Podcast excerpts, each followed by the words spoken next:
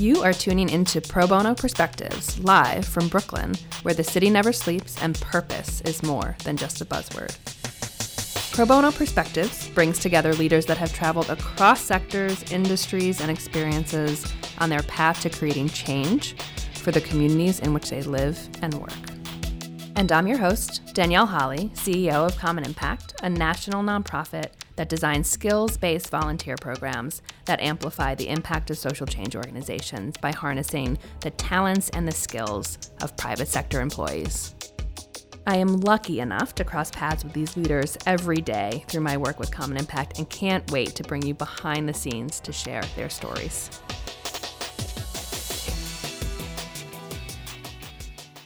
Hi, everyone. This is Danielle. I am thrilled today to welcome Rachel Weiss Riley, who is the director of the Two Sigma Data Clinic. Rachel joined Two Sigma back in 2015 and today guides their pro bono initiative to harness the power of data and technology to help nonprofits, government agencies, and academic institutions have a greater impact on the communities they serve, something that is, of course, very near and dear to Common Impact's heart. Through her role, Rachel champions pro bono analysis as a way to promote and develop the idea of skills based corporate philanthropy. I love that phrase. And prior to her work with the Data Clinic, her background in epidemiology and geospatial data modeling led her to explore the influence of neighborhoods on chronic disease and preventable hospitalization. And fresh off the presses, she was just appointed the mayor mayor's office of data analytics here in New York City to the New York City Open Data Advisory Council, which is New York City is leading the way on open data. So she is at the forefront of this movement. Welcome, Rachel. It's so great to have you here today. Thank you, Don. Danielle. It's really exciting to be here. So tell us a little bit more about this spark that created the Data Clinic and, and the work that you're doing now. Sure. Um, I Data Clinic has a great origin story, and I really enjoy telling it. Um, and so it's because it's it was an employee driven initiative back in 2014 um, a group of employees at two sigma which i should probably let listeners who are unfamiliar with two sigma know it's a systematic investment manager with a headquarters in new york city. And um, two sigma really acts and feels and looks a lot more like a technology company than a financial one. We really strive to do top notch innovative data science and engineering work. And so the data clinic functions a bit like a legal clinic, so we really leverage that expertise in house to partner, um, mm-hmm. as you mm-hmm. as you already read and, and discussed, with social impact organizations and to pair them with uh, volunteers from our full time staff who use a kind of part time project based structure to to help them out and support them with data science and engineering work. So the data clinic came together when a group of employees from across the firm, from legal, from marketing, from data science, from engineering, uh, came together and said, you know, how can we leverage all this in-house expertise?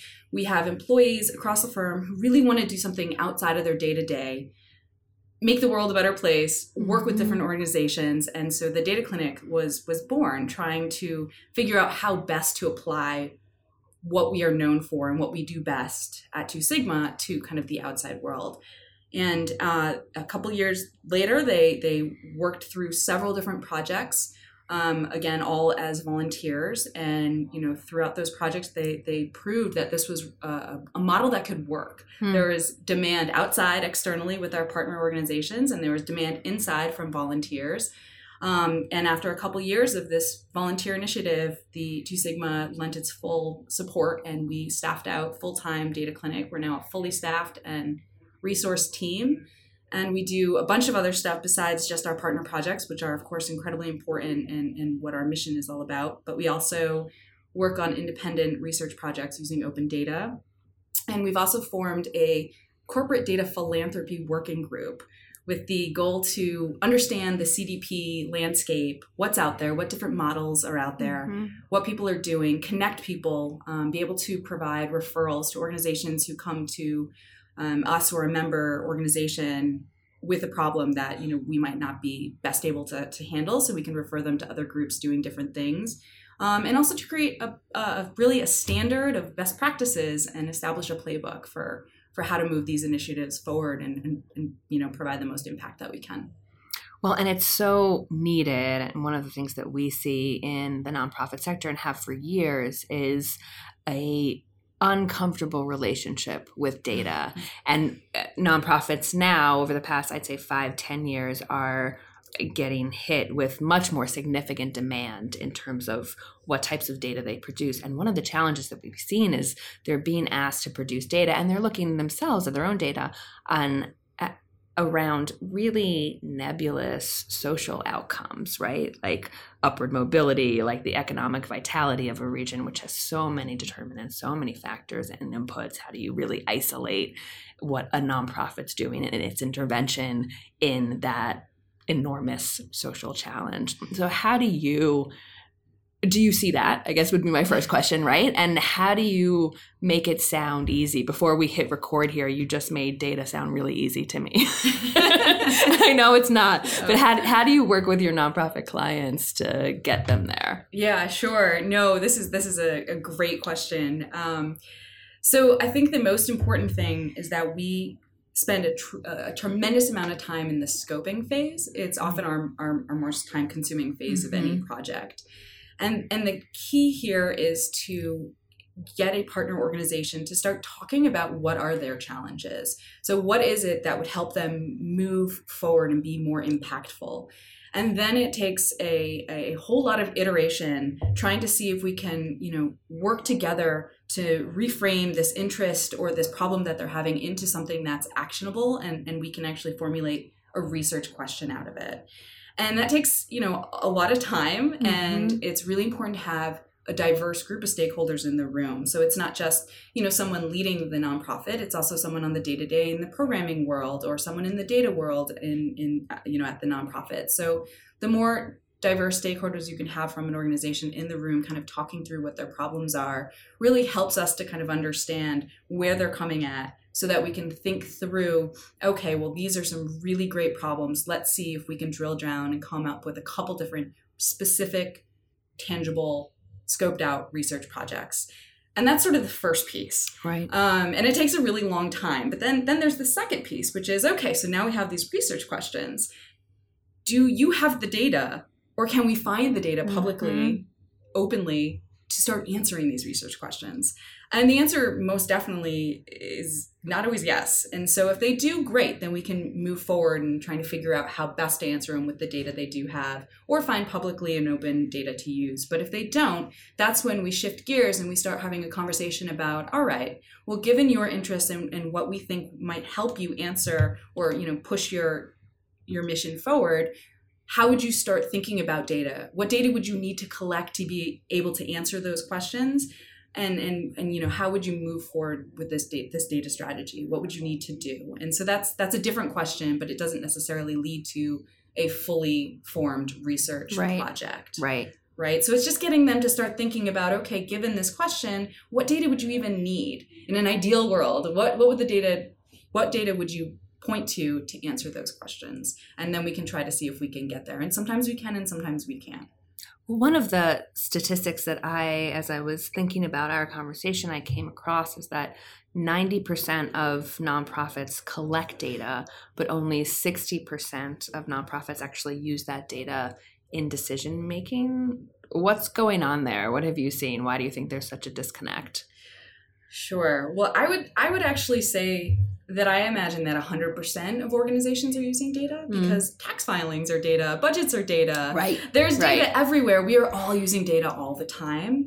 So I think that it's important to take like demystify data a little bit and make it a little bit less intimidating. So, as you can imagine, we work with organizations that are that fall somewhere along this kind of data and tech sophistication spectrum. So, we work with organizations who are trying to be data driven, whatever that might actually mean, um, to those who have data science teams in house and just for whatever reason they don't have the bandwidth to you know do all the projects they want to accomplish. So I think understanding where in where the organization's at is really important with respect to their infrastructure, their capacity, what they've done, and then saying okay well how can we get data to start working for you let's let's let's try to just break it down step by step and and move you towards your data strategy whatever it is And I think, uh, you know, if I can give a, a tangible example Please, here, yeah. um, we worked with the New York Hall of Science, which is, uh, you know, a, a museum in Queens, and they have this Connected Worlds exhibit. And for listeners who have not been and are in the New York City area, I highly recommend going. it's an incredible, interactive, immersive simulator, um, this virtual reality uh, exhibit in Queens, where you go in and it's and it's dem- it's aimed to demonstrate the connectedness of, of ecosystems. And it's really fantastic. But visitors would go in and they play around and they, you know, build, create trees, plant trees, mm-hmm. do some other stuff, but they'd come out of it and they wouldn't really have any. They thought it was really great, but they didn't really have the takeaway. They didn't really understand the importance of individual behaviors on ecosystem health. And so the NYSCI, New York Hall of Science, came to us and said, you know, we really want to improve kind of the learning experience. How, how would we do that? And we said, well, you have all these logs, all these sessions of visitor sessions in the simulator.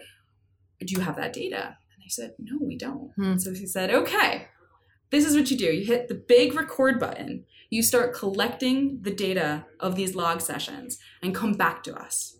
And the cool thing is, is that they did. So a year later, we re-engaged with them, log files in hand, and we had a volunteer engagement team build a predictive model that started looking at tipping points, which were these kind of um, events that would happen in the simulator that were dramatic. So it would be massive tree extinction or you know uh, the drying up of an ecosystem, something that you would notice as a visitor. And we started to predict them, what led to them, so that in real time when the uh, exhibit explainers, which are individuals who are there to kind of lead classrooms and to help visitors uh, engage with the exhibit, they could kind of say, "Hey, there's there's something something's going to happen. Let's direct everyone's attention to you know the desert. There's right. going to be something happening. Let's watch. Let's see why it's happening, and let's try to correct it." So they could kind of use this predictive model to understand what's going to happen in real time to give people um, you know a, a better learning experience. And so I think NYSCI ultimately got the data to work from them. It was pretty easy to press record. They just hadn't necessarily thought to do uh-huh, so. Right. And so it's this baby steps, like just pressing record, start thinking about what data you'd like to collect, um, and understand that the, the data that you likely already have or that might not be too much of a lift to start collecting can really benefit you in multiple ways, right? Through programming or through improving a research project or improving um, you know some sort of strategy so. And that's such a great example of making it tangible and visible for the quote unquote layman. And i think what you started with is so resonant right? There's data everywhere. We're all interacting with data. And it's not the scary separate other function. It's a part of our day to day life, and we just have to figure out how to leverage it. Exactly. Make it work for you. Right. Exactly. yeah. Um, so, speaking of, and interested in one of the things that we think a lot about at Common Impact is employee engagement and social impact careers and what's motivating employees, particularly private sector employees, to have social good be a part of their day to day. And it, you have an up close look at that as you're running the data clinic and the volunteer teams that you pull together. Talk a little bit about what that looks like, uh, how employees engage, how it's motivating for them, any challenges that you may have seen in uh, having, as part of a private sector firm, this very mission oriented work. Sure. Yeah, I mean, the demand for this type of work is incredible. I mean, we see it in you know in, in our recruiting end from you know um, students in data science and computer science right now who are just looking for mission driven work. Um, and so I really think that these sort of programs, apart from being a really good use of data philanthropy or, or, philanthropy initiatives in general, really have the ability to make your workplace have a distinct culture of giving back. And I think that's really important. So, our employees, we have a, um, just to kind of give you some, some numbers, because after all, I'm, I'm into the numbers.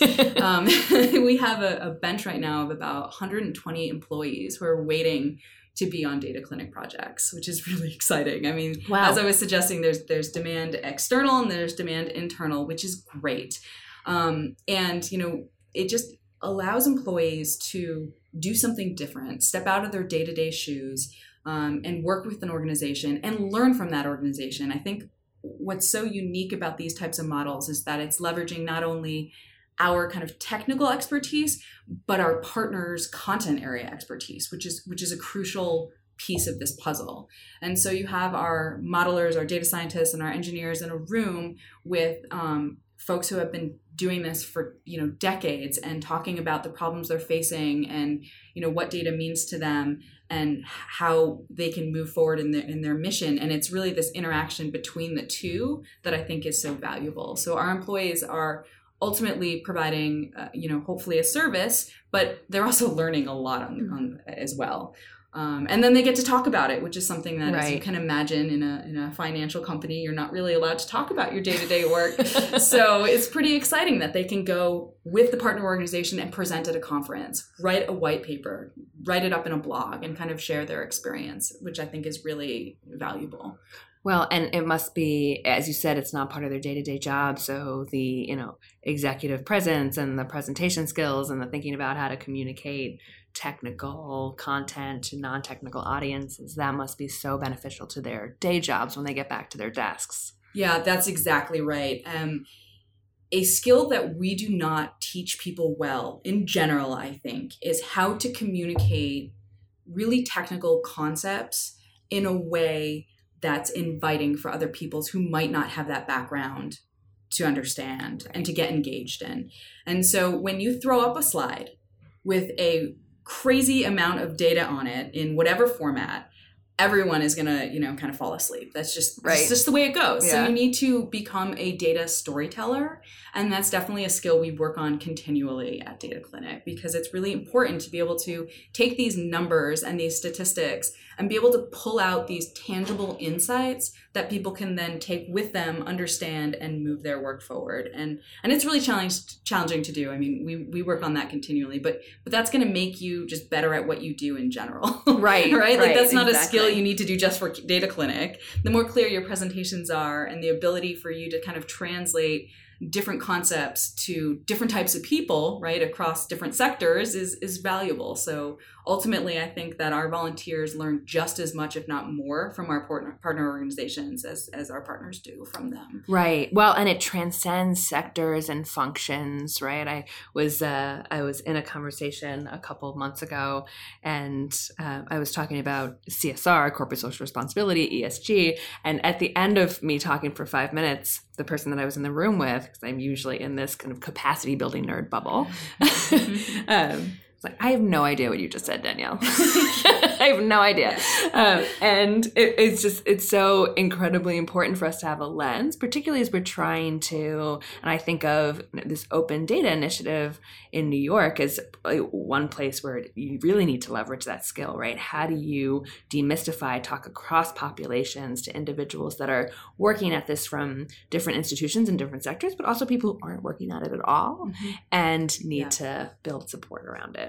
Yeah, I, mean, I think that's exactly right. We um, we just had a great um, event. My team hosted this translating open data into insights presentation last week for New York City Open Data Week, and you know, we just were talking about how to move that effort forward. So you have all this open data, and, and open data is fantastic, but it's challenging to use, and a lot of people are facing a lot of difficulties with it, but they're doing that in isolation. So, how do we mm-hmm. collaborate better, right? How do we open source our tools and our methods so that other people don't have to reinvent the wheel? And how do we create a community that's really trying to, um, you know, make the most out of this under underutilized resource?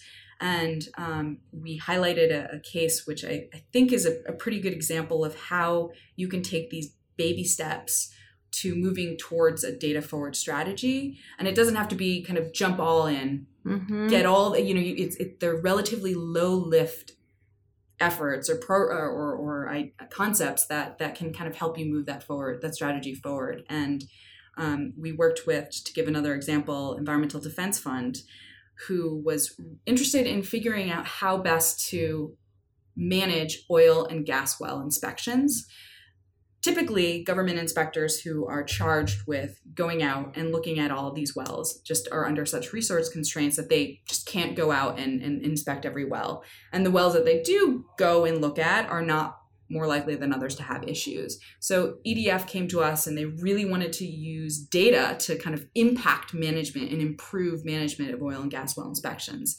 So we looked around and, and you know they didn't necessarily have any data, but we did find open data on oil and gas well inspections, mm. past inspections in Pennsylvania, which turns out is the only state that has a semi-structured database that we could use. But with this data in hand and after cleaning it, et cetera, we, we built a model to predict future violations. And it turned out that it was, you know, the past inspections, so past violations, plus the amount of times inspectors are likely to come and visit that well, were highly predictive of having an issue in the future, which is not necessarily a groundbreaking thing. That's pretty maybe maybe obvious to a lot of people. But um, with this evidence in hand, EDF then went to uh, California, the Pennsylvania DEP, Department of Environmental Protection, and said, "Hey, look, we can we built this model. We can now funnel resources to specific oil and gas wells that have a higher likelihood of having an issue." So it was a really incredible, um, fairly low lift effort to move this forward, this this data driven strategy forward. Um, and then they worked with D- DEP, Pennsylvania DEP, to mm-hmm. improve data collection in oil, in oil, and gas well inspections. So that was a really exciting oh, kind cool. of using open data to prove a business case right. to then get your data strategy kickstarted. Right. And I think people can do that using open data. Um, but you know, there are some barriers. But so like that's part of what one of the things Data Clinic wants to do is kind of reduce barriers to entry in, into open data by helping out with tooling, open sourcing co- code, and just having people understand a little bit about what's out there and how best to use it and what's possible right what's yes. al- what already exists and how cyclical it is as you've exactly. described so tell us a little bit uh, speaking of cyclical about your background you were an epidemiologist uh, for the layman uh, listeners that's the um, the study of disease incidence distribution control and you have a strong background in geospatial data and modeling we're sharing a little bit about how important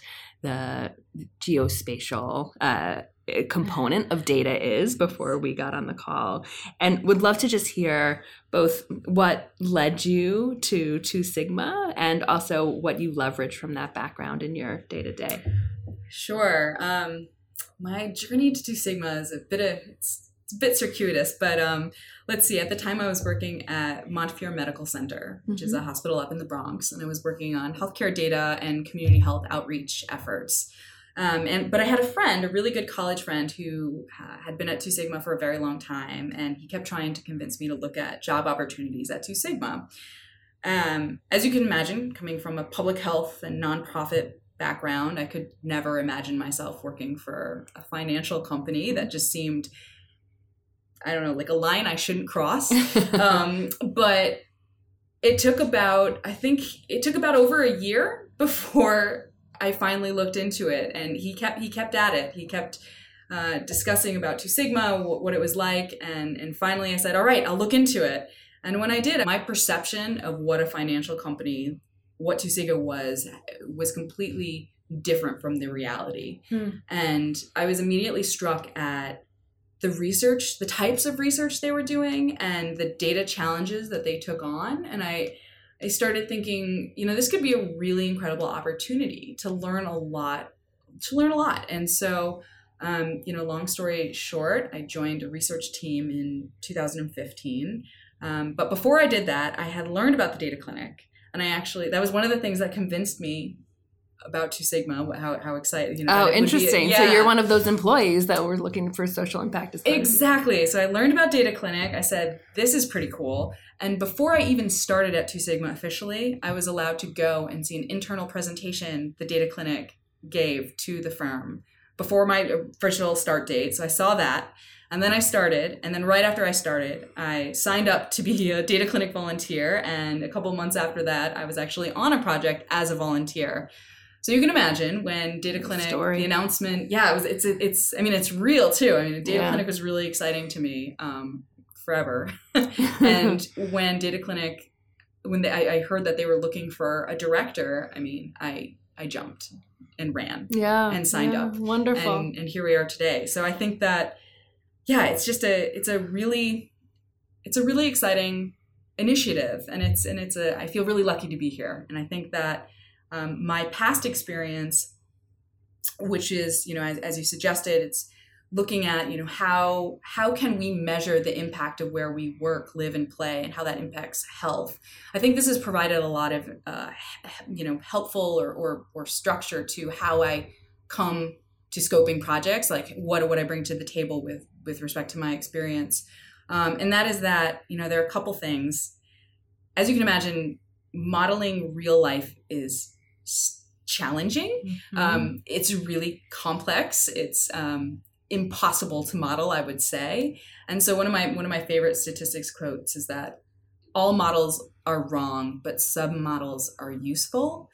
And i think this is important to remember because all models no matter what if you're trying to model something it's going to be a simplification. And not only is the model a simplification but the variables the data that you're using are just are really going to be proxies for something things right that are that are unmeasurable or unknown. So you need to kind of keep that in mind and that shouldn't just deter you from moving forward with data but it's just you know something to keep in mind is that our, our models are simplifications and that the data we have to measure certain things might not be exactly what we're trying to measure. Um, and then you know kind of the other thing so takeaway i would say from my experience is that um, often the simplest model is is the best um, and you know, a, a, lot of people come to Data Clinic or just want to use kind of the the new data sci buzzword, right? They want to learn they want to learn deep learning or machine learning or mm-hmm, AI, mm-hmm. and and frankly, a lot of research just doesn't lend itself to that type of method.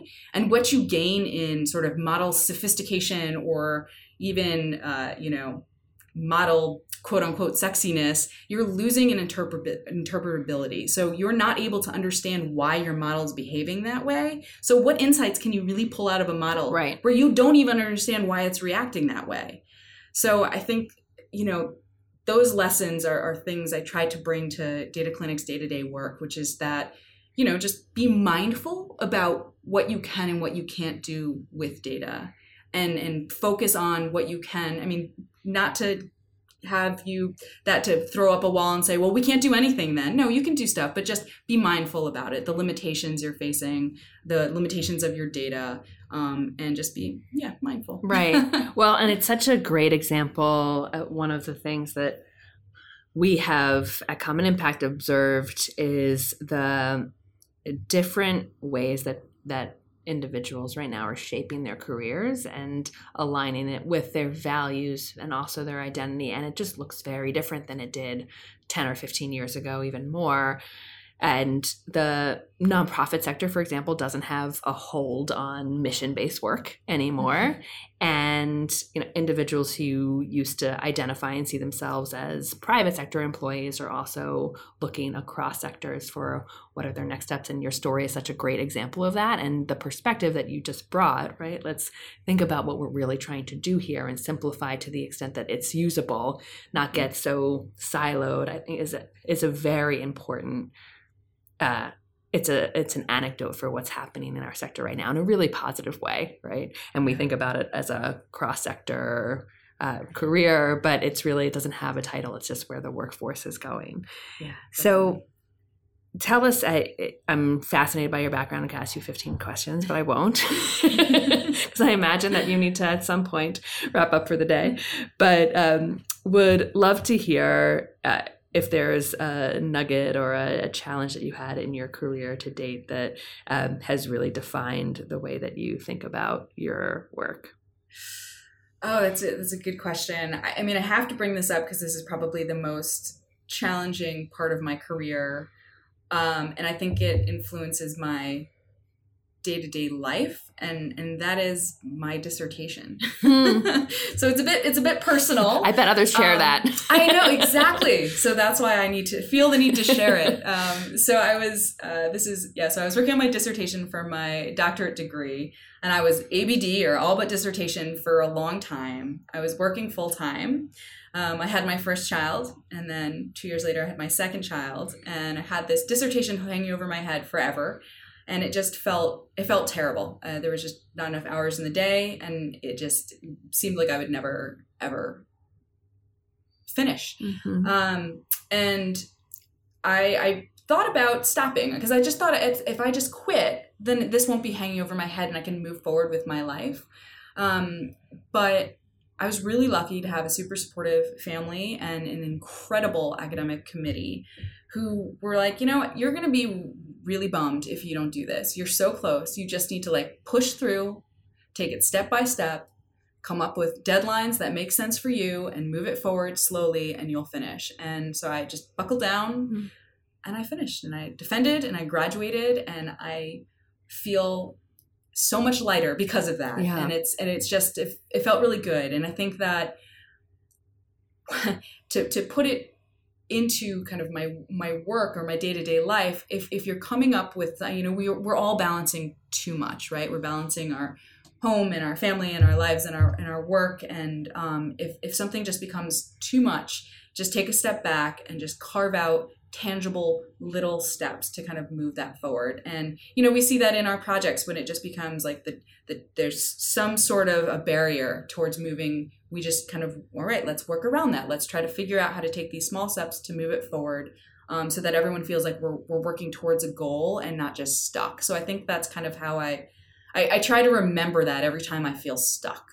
That like, okay, I'm not really stuck. I can dig myself out of this. I just need to move forward inch by inch right and also surround myself with people who are who are going to be positive and, and help me move that forward because it really does take a team and challenge you yeah. yeah. i mean the other the other element that i would tease out there that feels so important and um, i also have one and about to be a second little one and know that it is very easy to just be responsive to how your day is already structured right to like yes. all of the many things that you already don't have time for and getting those done. And so figuring out those, it's almost like what we were talking about at the beginning of the conversation. How do you make something that feels so nebulous and hard and far away? How do you break it down and build it into the day to day priority of your work? That's exactly right, right? You got to tease out the actionable items and then move forward. I mean, I'm a big to do list person, not because I need the to do list, but I really like crossing off the items. Mm-hmm. And even if it's just one item, but I just cross it off, that feels so good. Feels good, right? like, we need that every once in a while. feels so good. uh, so, uh, curious, uh, you use the term skills based corporate philanthropy, which I love. Uh, for our listeners who are thinking about how to get involved, how to use their skills to work at challenges like this, what would you recommend? Sure. Well, I think that the first thing is do not underestimate the value and the asset of your unique skills, whatever they may be. I mean, they do not have to be data science and tech, whatever it is, those are skills that could be used and put to use somewhere. Um, and I think that there's a, a lot of opportunities out there. So whether that's, you know, in a academic or a college setting, or even serving on a the, a board of a nonprofit. I mean, that's a they need skills across mm-hmm. you know all different mm-hmm. sectors. Um, or even starting some sort of initiative at your own company. So I think like what makes Data Clinic so successful and so exciting is that it was driven by these dedicated employees. And so my advice would be if, if this is something that's you think your employer would benefit from and, and your employees future, you know colleagues would benefit from then go out there figure out what is a small step use it get some sort of a proof of concept do a couple examples list the tangible benefits as you see them mm-hmm. and make it happen. So build your case and it doesn't have to be huge. It has to start start one project at a time. Incredible organizations. I mean one day we'll be working with you know edf an environmental organization the next with one in education or in criminal justice and you know the amount we learn from our partners is incredible. So i'm i'm surrounded by in people who are doing really impressive work. I'm learning new things all the time. The research questions and the data is different so it never gets boring. Um, the the ways the methods we use to tackle those questions are always different so it keeps us kind of on our toes. It keeps us learning and engaged and it's really